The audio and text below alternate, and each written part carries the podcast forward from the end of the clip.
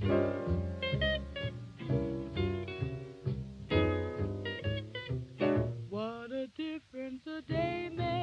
everyone! 長谷川淳です。Welcome to Glenwood Heart to Heart. 心と心を通わせる場所。一つのテーマをもとにゲストと語り合います。今回は片付けコンサルタント近藤まりえさんとのトーク。パート2をお送りします。テーマは Spark Joy です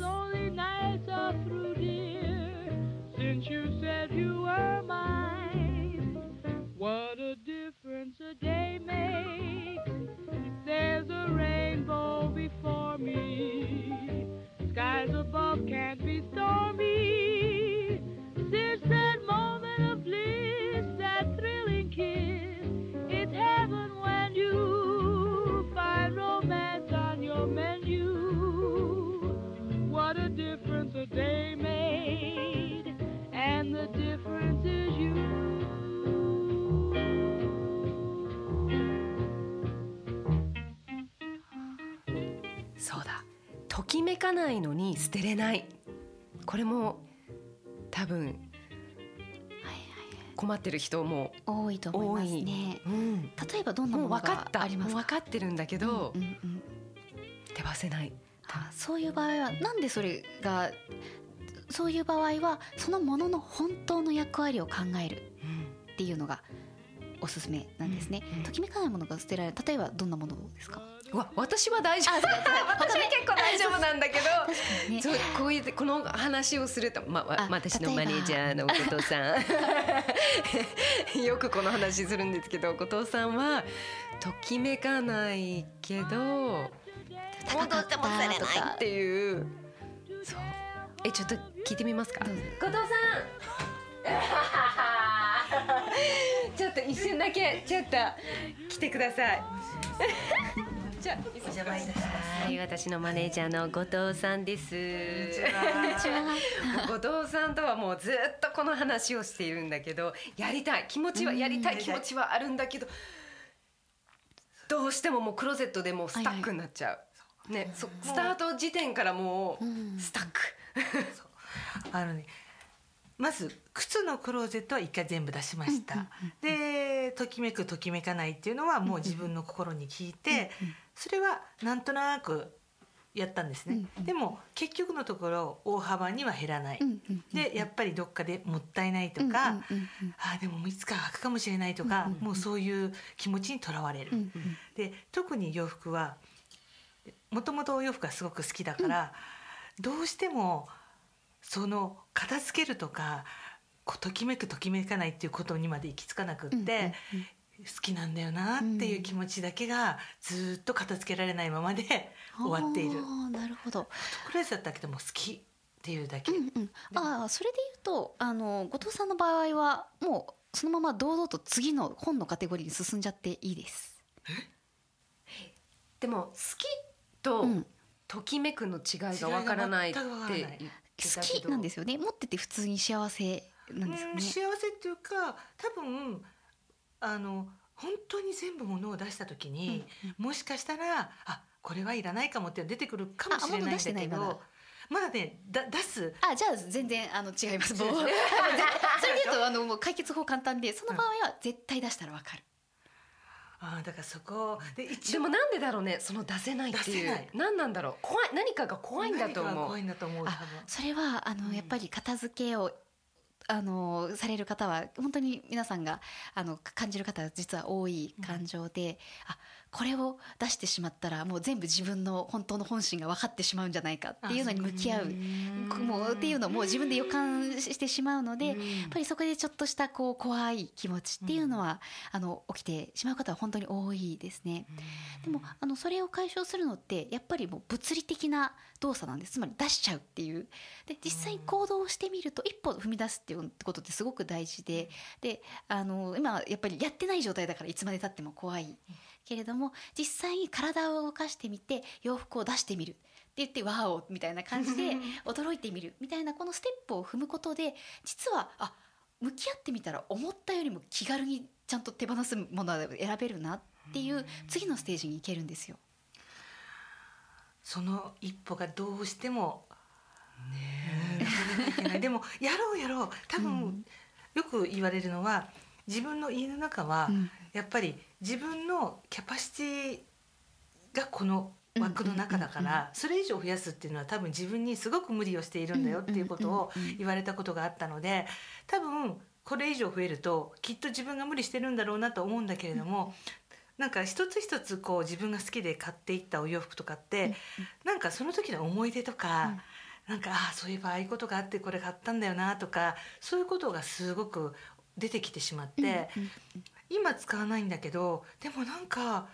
好きなんだよなこれ捨てられないんだよなっていうそういうなんかもう本当ただの単純な思いだけでまたパタッと閉めるっていう。もうその繰り返し。あ私あの確信しています。ちゃんとそれ出したらびっくりするほどできる。できるってよそうことさんでこの一歩踏み出すっていうねねその行動自体はあの本当に勇気です。勇うんということはもう自分の中で多分ごまかしてる？その本当はいらいらないっていうかもうときめかないし多分今の自分の人生の中にはもうありがとう大丈夫だよっていうことが踏み出せないっていうことですよね。そうです、ね。でも、うんあのただあの本当にあのやらないから怖いですよね、うんやってみるとやらやってみると実は楽しいんです。うん。これはあの本当に実際に行動を移してみてそっちの壁にを越えて向こうに行った時じゃないと体験できないんですけどあ本当何を悩んでたんだろうっていうふうにうんあの拍子抜けしてあここむしろこう自分のにとってときめくものを選ぶことが楽しいっていうふうにちゃんとあの次に行けるようになってくるんですよ。後藤さんその一歩 踏み出します。もうでも掃除掃除して綺麗もう家の中は多分すごく掃除してあのおそらく自分の中では家に一歩入りました。なんとなく家の中綺麗になってるんですよ。それは多分物を全部しまっているから、それでも多分物は溢れてるから、うん。多分ヒコロデスの中は悲鳴を上げているっていうのは、それはもう絶対の逃げちゃいけないってことですよねまあ。それだと別に普通には生活できるんですよ。汚くって家の中の足の踏み場もないし、人ではないから。あでも多分だけれどもその中がモヤモヤしてるっていうのはご自分で気づかれていますよね。それ、多分自分が気づいてるっていうのが一番こうじゃあ自分がその家に行ってどれだけこうリラックスできるかとか本当の意味で、あの芯からこうリラックスした状態でいられるかっていうのは多分自分自身が部屋にいる時にもう知ってるはずなんですよね。知ってると思う後藤知さんってるね。うんああでもそうかもしれないですね。うん。一歩踏み出せないいっぱいいますねそういう人は。あと、うん結構後藤さんって多分洋服に特に洋服だけどやっぱ物にすごい執着そう。がすごく強いそれってどそう例えばその執着っていうのが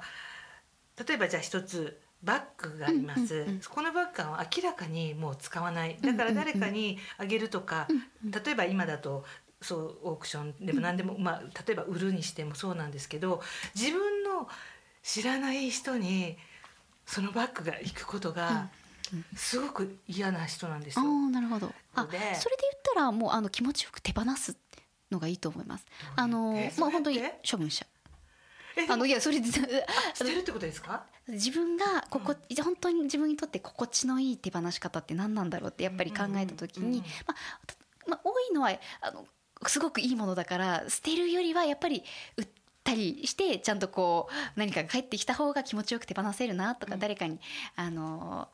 使ってもらえる方がまああのそういう意味でも手放せるなっていうふうに思う人もいれば、同じようにあの他の人に渡るっていうのがちょっと自分としてはあのあまり心地よくないっていうふうに思われる方もいると思うので、うんそれも多分自分のんとってどういうのが心地いいのかっていうただの違いなんですね。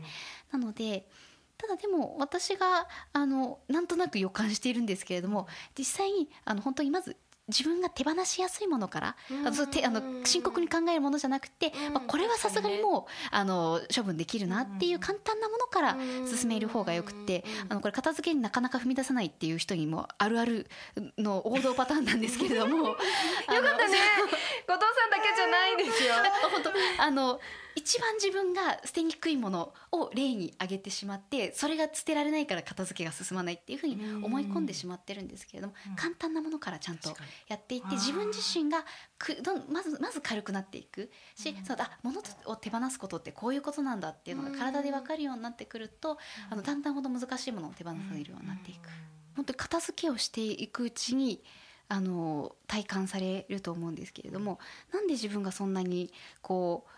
あのいある一定のもの、うん。あの誰か他の人に渡った時に辛い思いがするんだろうっていうそのなんか自分の中の原因とか考え方の癖っていうのが片付けを通じて分かってくると思うんですね。でそれは実は人によって違っていて例えばああのまあ、本当小さい頃の経験っていうこともあれば、あの大きくなってからも誰かに言われた一言だったりとか、なんか本当にその片付けをしていくうちに何か自分の記憶のあの鍵がピンって開く瞬間があったりするんですよ。でそういうのに気づいていくとあそんなに私って心配しなくてもいいんだとかあちゃんと気持ちよくものを送り出せるんだっていう経験ができる、まあ、まあそういうふうに実際にこう開いていく方が非常に多いんですね。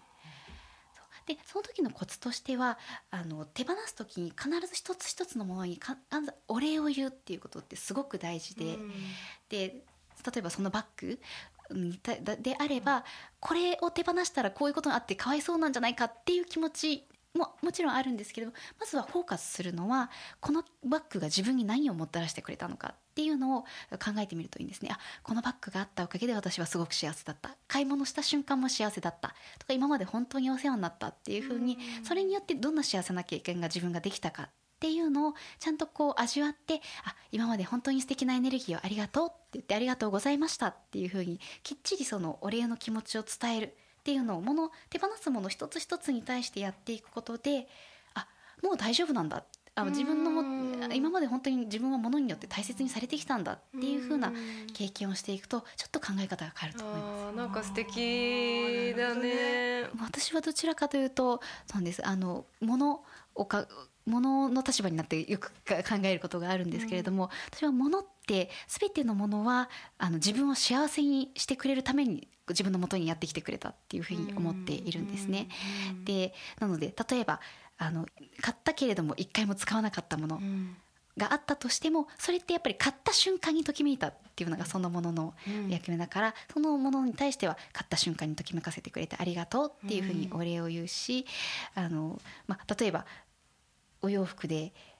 買ってみたけれども似合わなかったみたいなでそれ結局着なかった。でなんか苦しいじゃないですか。あ私ってなんでこんなもん買っちゃったんだろうとかあのあき一回も着なくて捨てるってダメだよなっていうふうにすごく辛いんですけれどもそれもちゃんとあのこういうタイプの洋服は自分に似合わないって教えてくれてありがとうっていうふうにちゃんとそのものから何を学んだのかっていうのをしっかりああの自分の中でそのものの役割を咀嚼してから手放すっていうのをやっていくことで本当に自分にとって大事なものは何だろうっていうのが見えてくるんですね。で物にとってみてもそのいらないものに囲まれているときめかない状態なんだけれども例えば後藤さんの周りにあって実際に例えば後藤さん自身の生活を圧迫しちゃってたりとか心を重くしちゃっているっていうのはものにとっても本望じゃないんですよ。ちゃんと手放してほしいっていうふうに思っているはずだしっていうふうに私は片付けの経験を長くしてきているのでなんとなくこう物の気持ちが分かるっていうとちょっと不思議なんですけれども あこの子は外に出たがってるなっていうふうに見えることがたまにあるんですよね。でそういうものってちゃんとお礼を言って手放すことによって、まあ私の感覚なんですけれどもなんかちゃんとこう物としてはなくなってもエネルギーとしてこう手放していくけれどもちゃんと戻ってきてくれるっていうふうに考えてるんです。全て循環しているので自分の中から出ていくけれども戻ってくるっていう感覚があるんですよね。それは私が長いくこの片付けと物っていうものに付き合ってきていてあの確信していることの一つです。あのこれ質問なんですけど捨て,、まあまあ、捨てるというか片付けます、えー人にプレゼントします売ります何でもいいんですけど自分が手放したことによってあああれってあの時にああしなきゃよかったっていうことって絶対ないですか？あ捨てなきゃよかったってそうあの後から、あこれ必要だったとか、まあ、もも含めてなんかそのそれをすることによってなんかそういうふうにこう思ったりすることっていうのはぜ、まあ、絶対じゃないでしょうけどでもそういうふうに思っちゃったりするような場面っていうのは今までのいろんな方を見ていただいた見ていてありますか？一人残らず経験があります。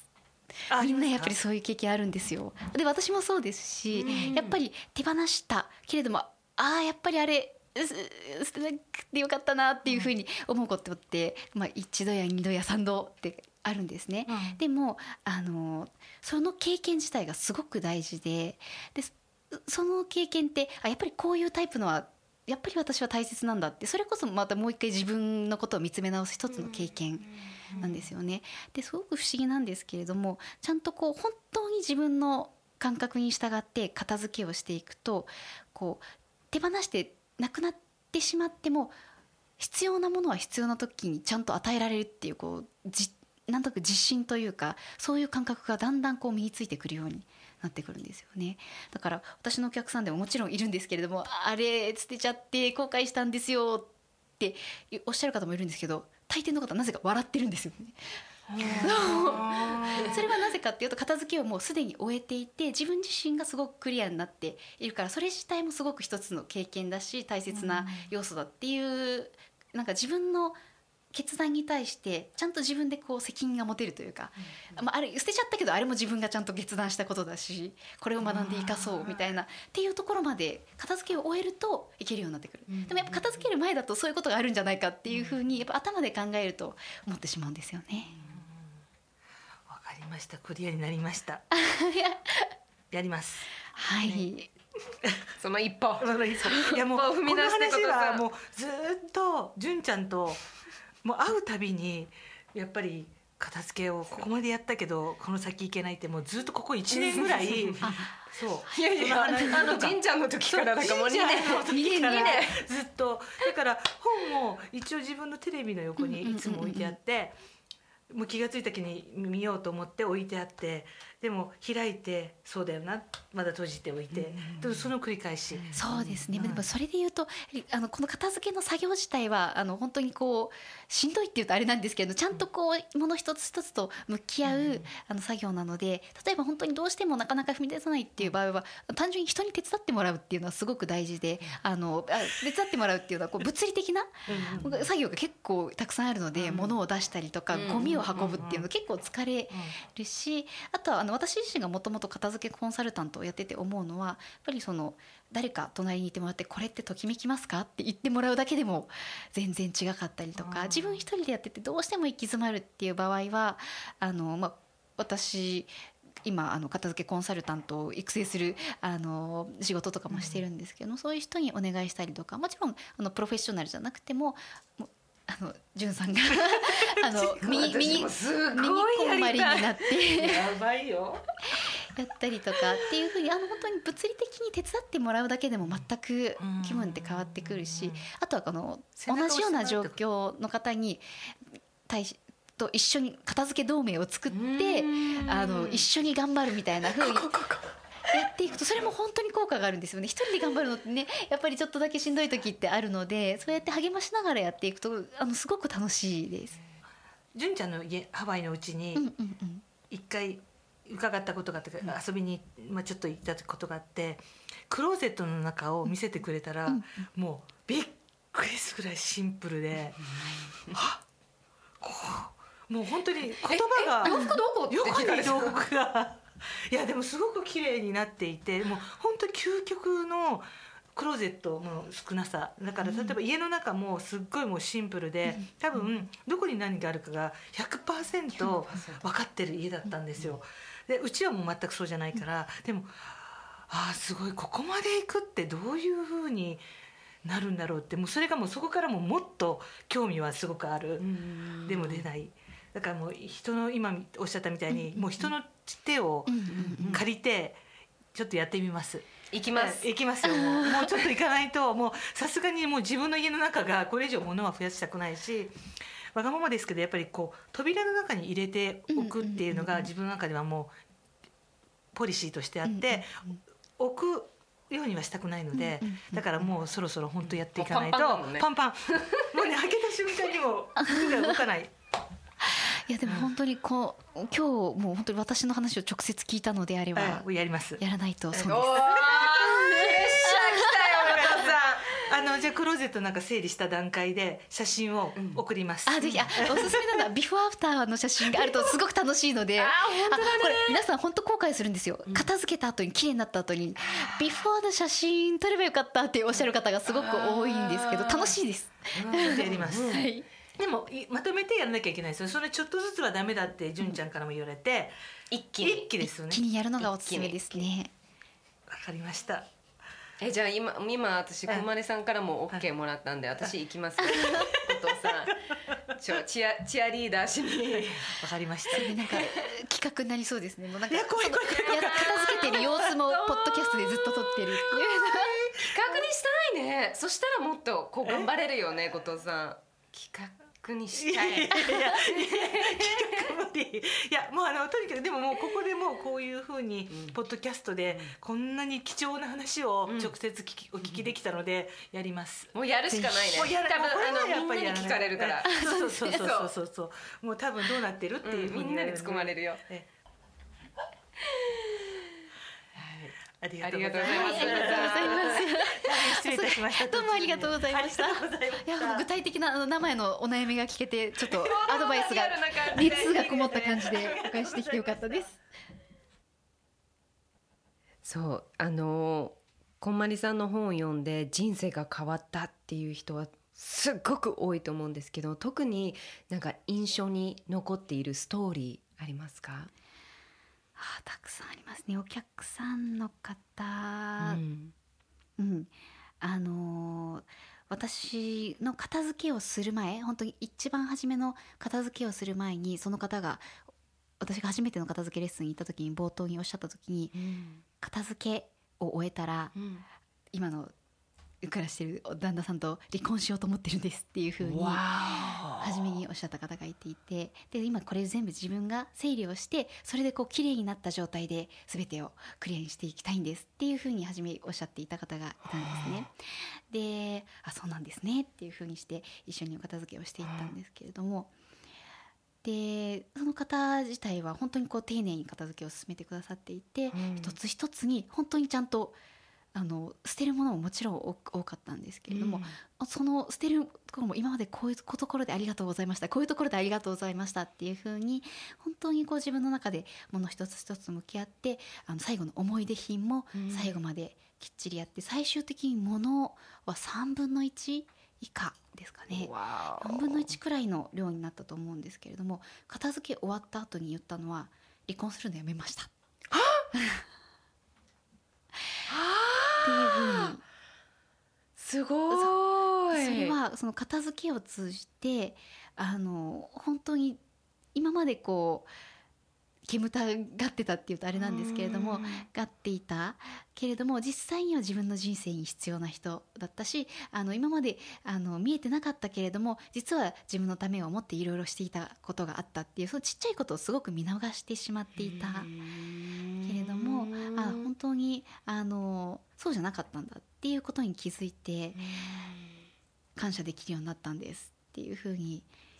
言ってそういう人生が変わったっていう方のストーリーを今思い出しました。すごいですね、はい。でも本当にそういうあのいわゆるパートナー的なこともそうなんですけどうん。やっぱり仕事がに対して変わったっていう方も非常に多くて、あの本当に今まではあの会社勤めでやっていたけれども、片付けをすることによって、うん。あ私やっぱり今やっている仕事じゃなくてこうずっと学生時代から関わってきていた、あの私のお客さんで小さな頃から小さな頃からというか学生時代からずっとこう社会福祉のことに関してずっとこう調べていって興味があった方がいらっしゃったんですけれども、その方も会社を辞められてベビーシッターの会社を立ち上げた方がいらっしゃったりっていうふうに、そうですね。もういろんな人生が変わった方が多すぎて。そうですよね 今日本でどういう活動してますか？本本以外で。そうですね。日本での活動うん。としては、あの2014年に立ち上げた日本ときめき片付け協会っていう協会があるんですけれども、その私が今までやっていた片付けコンサルタントという仕事を、あのコンサルタントを養成する機関なんですけれどもこれがやあの私の本を実際に読んだ方からすごく多かったリクエストとして、片付けを終えたら人生が変わった、うん。でそのやっぱりこの片付けをよりたくさんの人に伝えていきたいっていうふうに思ってくださる方が本当に多くて、うん。これ私すごく嬉しいことなんですけれども、そう言ってくださる方が多かったのであのときめき片付け協会というのを立ち上げて今やっています。それはえっとコンサルタントになれる。そうなんですそうなんです。実際にもちろん片付けが終わったっていうのが大前提なんですけどはい。え今何人ぐらいいるんですか？コンサ今でルタント。は、えー、と日本では60名くらいへええコンあのコンサルタントの方もいろいろ手伝ってはくれるんですか？あそうですそうです。いうものを動もかしたりとかそういう。やっぱりでもそれすごくしんどいから本当に私ゴミ袋もう何箱分買って物を捨てたかっていうもうやっぱりすごく体力、まあ、精神的にもねいいいい意味でだけどデトックスだから、はい。ちょっともう、うん、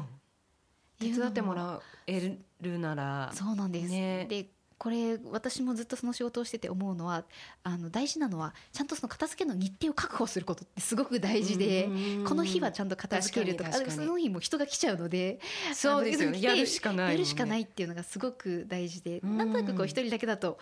こうす日程確保したけどん片付け途中で疲れちゃって漫画読んじゃって終わるみたいなうん。風になってしまいがちなので、うん。ちゃんとこうこうじ時間を確保するっていう意味でもすごくいいなっていうふうに思いますね。何回ぐらい何回来るんですか？何あ人によって全然違いますね。やっぱりその物の量とか。物の量とか家の広さによって変わってくるので何回もあのかけてやっていく方もいらっしゃいますし。うん。あそれいいですね、あとあれですよね。漫画のもう最近出そうなんです。あれ？それ？最近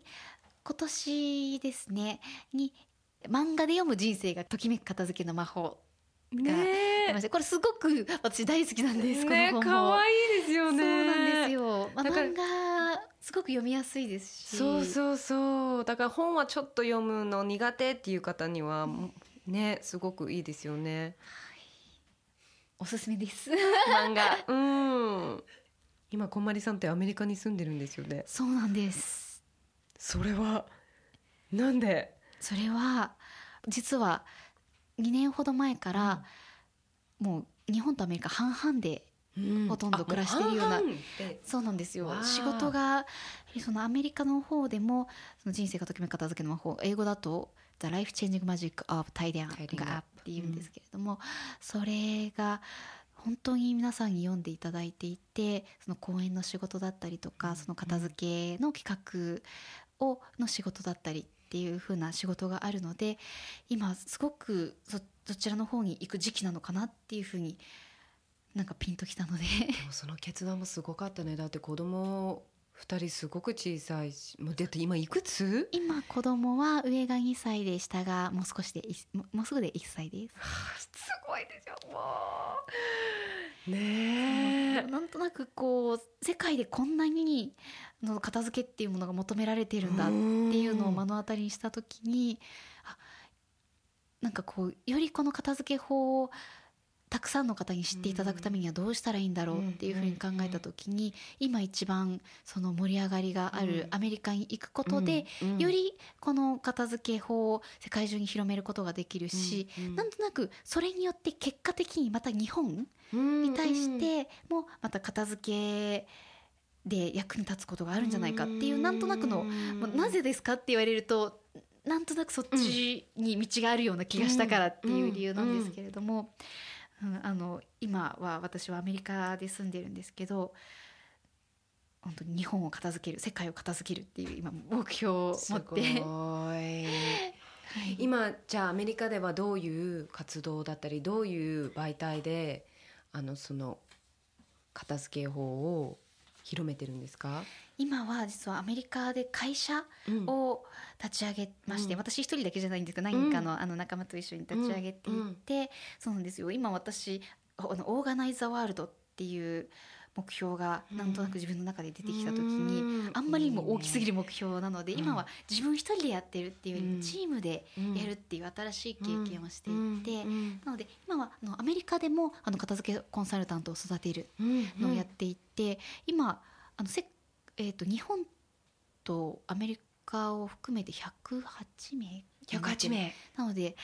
海外でも今コンサルタントさんが40名くらいデビューしていてアメリカだけではなくてイギリスだったりとか、オーストラリアとかベネズエラだったり。えそえー、とその方たちがアメリカに来て来て学んで学ぶ。そう学んでで帰帰っていってあじゃあそうやって広めていくんですね。今わですねあ。あとアプリとかないですか？そうなんです。あの海外向けに片付けアプリも実はリリースしていて、そうす片付けのごい面時に使える白いのすごいわかりやすくてなんかねもうテクノロジーって感じ。そうなんです。これでもうん私もこういうの本当に初めてでずっと私片付け一本でやってきていたので、ねなんていうのかなこのいわゆるこうひビジネスっていうかこういろんなものを広げるっていうことに関ししてはすごく初めての経験なので、まあ、本当に私自身は片付けについてこう熱く語るっていう役割、で本当にあのメンバーの方たちがいろんなあの企業との提携の話を進めてくれていたりとか、あのその公演の大きい舞台を、の話を持ってきてくださっていたりとか、これ本当に私も初めての経験なのですごく戸惑いながら手探りでやっているっていうしかもそ状態ですね。の公演は英語で話すんですよね。そうなんですよ。すごくないですか？だから英語じゃあアメリカに引っ越す前までは全然喋れなくて。どう？どうやって？レッスンはすごいやってるって言ってましたよね英語の練習あでも公演の内容は丸覚えしてるんです。わ 何分ぐらい？1時間の公演とかもしたりするんですけれども。ただ、まあ、全部あの畳み方のデモンストレーションとかだうんうんうん。とそんなに英語を喋らなくていいので、うんうんでも40分間くらいは英語を喋ってるんですけれども。今週何回英語？レ英語のレッスンレッ今スンうん。3回。週3回。週1時間ずつみたいな。1時間半ずつとか。でもそれ以外でもずっとこうあのオーディオっていうんですかね。あの講演のうん。内容とかをうん。英語の先生にとっていただいて、うん。それをひたすら聞いてリピートしてっていう風にして、なんか私の言葉もともと日本語の私のこう原稿があって。うん。あるんですけどそれをちゃんと英語で話してかつそれをただ単に台本じゃなくてちゃんとエネルギーを込めて話せるように何回も練習していくと、うん。その英語でも同じエネルギーを出せるようになっていくんですけど時間かかるんですよねやっぱり。うん。すごく大変だなと思っていて最近はもうもっぱらその英語をどうにかするのかっていうのが私の課題でひたすらやるしかないっていう状態です。だって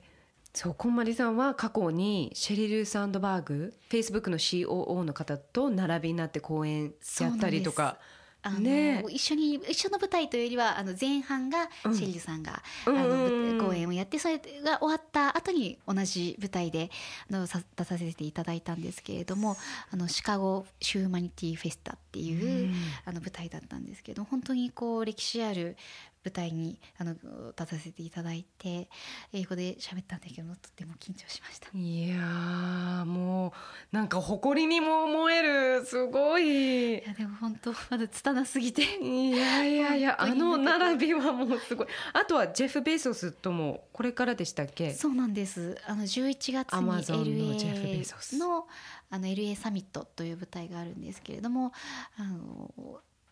ジェフベゾスさんと同じ場所に立たせていただきます。すっごいかっこいいな。あもう頑張ってくださはい、い、もう本当にドキドキしてます。私は今ね。ドキドキしますよ。じゃあこんまりさん最後にこんまりさんのこれからの夢やゴールは何ですか？私の夢は先ほどもお伝えしたんですけど、私の夢は今はオーガナイズ・ザ・ワールド、うん、つまり日本語だと世界を片付ける。うん、っていうのが今の私の大きな目標です。うわあじゃあどんどんどんどんいろんな国にみんなに広げていくっていう。今は本当にたくさんの方に今本当に本がこれから本が出版されるところもありますし、もう出版されたところもあるんですけれどももうできる限りこのこんまりメソッドっていうのを広げるために、具体的にどんな方法をしていってどういう道があるのかっていうのも今もまだ私も手探り状態で分かっていないんですけれども、一つ一つ今目の前にあるチャンスっていうのをね乗り越えていきながらやっていきたいなっていうふうに思っています。いやー頑張ってください、はいどうも応援してますどうもありがとうございます。じゃあこんまりさんのことをもっと知りたいって思う方にぜひあの、ホームページだったり。はい、はい。えー、と私のホームページ公式ホームページこんまり .com ですね。もありますしあとは Facebook の公式ページもあるので、そちらを基本的に見ていただければ日々の活動の状況など最新情報をお伝えさせていただきます。ぜひぜひぜひ皆さん本を手に取ってください。やってみてください。その一歩を踏み出してください。ありがとうございました。どうもありがとうございます。すごいじゅんさんが言っていただくともう片付け終えた方の言葉なので すごく頼もしいいです。やー本当にすごいです。ありがとうございました。近藤まりえさんでした。はい、今日はありがとうごあざいましりがとうございたま。した